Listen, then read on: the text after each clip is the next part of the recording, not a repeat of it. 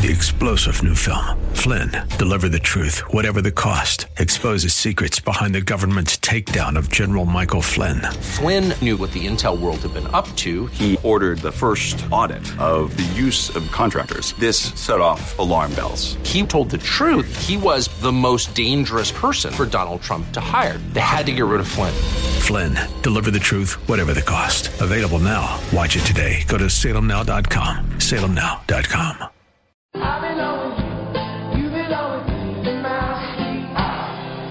listening to Rob Black and Your Money on AM 1220 KDOW, an iHeart radio station.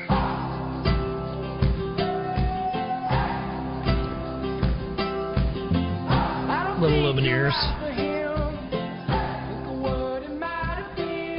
Hipster. Bringing our own hipster, Patrick O'Hare, Chief Market Analyst, Briefing.com. How are you, Patrick? Hey, Rob, doing fine, thanks. Something tells me you're not exactly a hipster. I had to laugh when I heard that, but uh, not not quite. So, and I think my uh, kids would uh, would agree with you. that's that's fair. That's fair. Um, with that said, you are a market analyst. Um, analyzing this market can be painfully frustrating because I think conventional wisdom always tells you that there's a wall of worry that we have to climb. Uh, what are you seeing in the current markets that you like, and what you don't like? Um, well, we touched a little bit on it last week. Uh, what I didn't like was the uh, heightened level of complacency, uh, the seeming sense that uh, nothing bad can can develop or go against what the market's conventional wisdom is. And of course, we you know we saw that um, come to fruition after the FOMC decision, which was a, a total surprise. And you know even though the market uh, ran up sharply in the wake of that decision, it has since rolled over after it. Um, but in general, though, taking a step back, I think what I'm seeing right now is really sort of just a element of confusion uh, in the marketplace. Um, you know, I think uh, participants are aware that the market had a tremendous run through through most of September. Uh, it was up about six percent at its peak for the month, and certainly due for a setback of some sort. But do think that the uh, FOMC decision kind of upset the apple cart a bit, and uh, now everyone's sort of just kind of trying to figure out what the heck to do next. that FOMC meeting was basically do nothing. Instantly, everyone comes out and say, "Why didn't you taper?" Does this mean Yellen's coming in with a clean slate? Does she get a chance to, you know, throw her, you know, let's start tapering now decision out there? What did you make of that Fed decision on on the delay? Because it certainly seems as priced in the market that something was going to happen.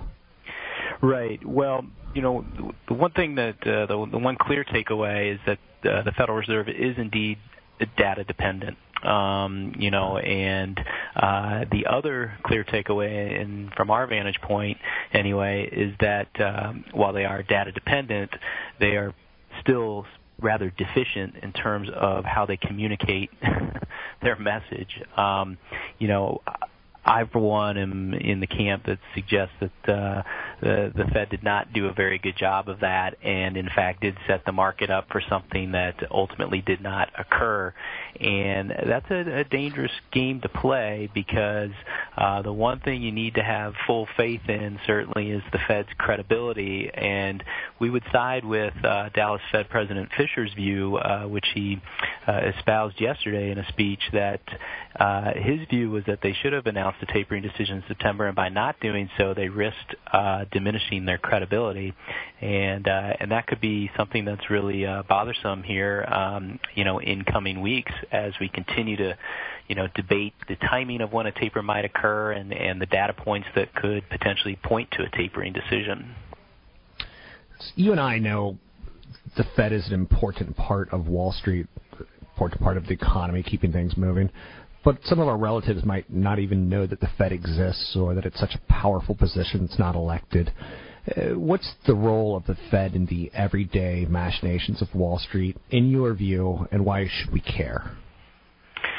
Well, you know, Wall Street is, uh, you know, tied to um, to interest rates. Really, I mean, that's the, um, you know, it's going to react where interest rates are, are moving. It's going to price that into uh, assets of all kind. And when the Federal Reserve is uh, essentially uh, endorsing a, a quote, you know, easy money policy where it's re, you know where it's lowered interest rates, and in this exceptional circumstance for the last several years, where it's actually, you know, buying government securities. Um, you know, it, it becomes somewhat of a uh, viewed as a, a free lunch for Wall Street, really, um, because it's a lot of liquidity that then gets flushed around, and uh, Wall Street um, uh, professionals know or have lived by the adage that you simply don't fight the Fed, um, and so uh, there it engenders this risk-on mentality that as long as the Fed has our back, you know we don't need to worry about bad things happening, and that can work for an extended period of time, but as history has shown, it ultimately comes back uh, to bite a lot of people where it hurts, um, you know, in the end. And um, that's you know one of the concerns we were now seeing here is that we think that you know the the strong reaction we saw to the no taper, where the the stock market simply just turned on a dime and went higher, uh, was a true reflection that it's really uh, basically addicted to monetary policy. Um, it saw the headline and it just you know moved uh, without thinking through things. I think uh, as clearly as possible, and that's why, with some time having passed since that decision, I think you know participants are starting to realize that things are getting a little out of hand there in terms of the Pavlovian response, if you will, to the Fed you know, staying the course with its monetary policy. And I think that the message from the Fed really is that, you know what, the economy is not as good as everyone was pricing in during that September rally. Therefore, earnings prospects probably aren't as good as most people thought either. And um, and we think that that's playing a part here in this uh, in this recent pullback and continue to be could, could continue to be a bit of a headwind here uh, over the next few months we seem to have some headwinds out there with um, our government, budget crisis, budget negotiations, budget ceiling. Um, are you expecting a pullback, or you don't play the crystal ball short-term game? Well, you know, I, I, as you noted before, you know, I write a, a daily column for Briefing.com. Mm-hmm. It's called Page One, so I do have to uh, be in touch with what's happening, you know, in the short term here. Um, briefing.com does uh, have a, a large constituency that is in the trading community, so right. so we do pay attention, obviously, to uh, the day-to-day movements in the market, uh, while balancing that with the um, long-term investment uh, outlook. But uh, having said that, um, you know, the budget showdown is you know yet another reminder of how um, you know how maddening the legislative um, plank has become here, uh, and you know it looks like we're going to go right up to that deadline again if we even get an agreement. Um, and it just really, you know, in my mind, I think it, it diminishes, um, you know, uh, the legitimacy of our of our government when our, you know, congressional leaders are constantly infighting, pointing fingers, um, and really making it difficult to get things done uh, to make the economy move forward. And it is a it is a headwind here because businesses don't know if they're going to ultimately get to that point where they don't get the agreement, and then that leads into another issue where they don't get the debt ceiling raised in time, and uh, and you just kind of have to sit there and you, you shake your head. And uh, but it's not the best in, you know backdrop here um, from a legislative standpoint in terms of uh, planning for uh, for businesses, and so it is indeed an economic headwind and the Fed addressed that by uh, by not tapering last week. What else are you working on, Patrick, that we should be paying attention to as far as being a market analyst? What's what's the data or what's the, the stories that you're you're finding intriguing?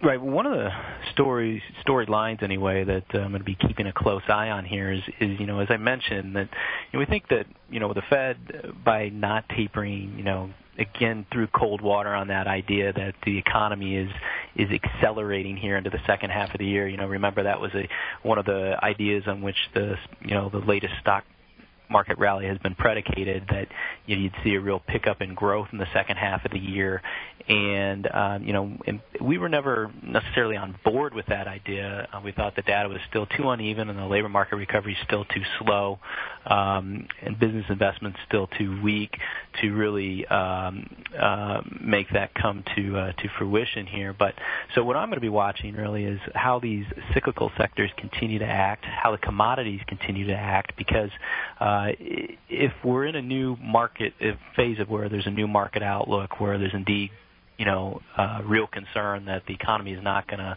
live up to expectations, you should see those cyclical sectors which were performing strongly uh, start to underperform. You know, as some of that froth is taking out of the uh, economic argument and then also, since we're nearing quarter end here, uh, we're going to start entering that period, the, the so-called earnings warning period between now and probably the mid, middle part of October here, and be watching to see if uh, you know if we see uh, a good bit of downward guidance from from companies. We know coming out of the second quarter, about 82% of the companies that actually offer guidance for the third quarter lowered their earnings guidance. So, um, so it'll be interesting to see if we uh, see companies take yet another leg down in terms of their outlook, uh, and that'll be another uh, headwind for the market here because it certainly needs stronger earnings growth uh, to keep this multiple expansion story going. Fun time of the year as we start going towards the holidays and wrapping up Wall Street. Uh, Patrick O'Hare, Chief Market Analyst, Briefing.com. Thanks for being with us. You can find him online, Briefing.com. He writes page one, which it summarizes beautifully what you need to know in the mornings from world markets and international news. Briefing.com provides independent live market analysis of the U.S. and international markets. Find them online at briefing.com. Again, you'll never hear me talk to someone that I don't totally believe in on this air. Um, top notch, top notch information comes out of briefing.com. Shutdown impact on Main Street. Earnings season? Three star general Michael J. Flynn, head of the Pentagon Intelligence Agency, knew all the government's dirty secrets. He was one of the most respected generals in the military. Flynn knew what the intel world had been up to, he understood its funding. He ordered the first audit of the use of contractors. This set off alarm bells.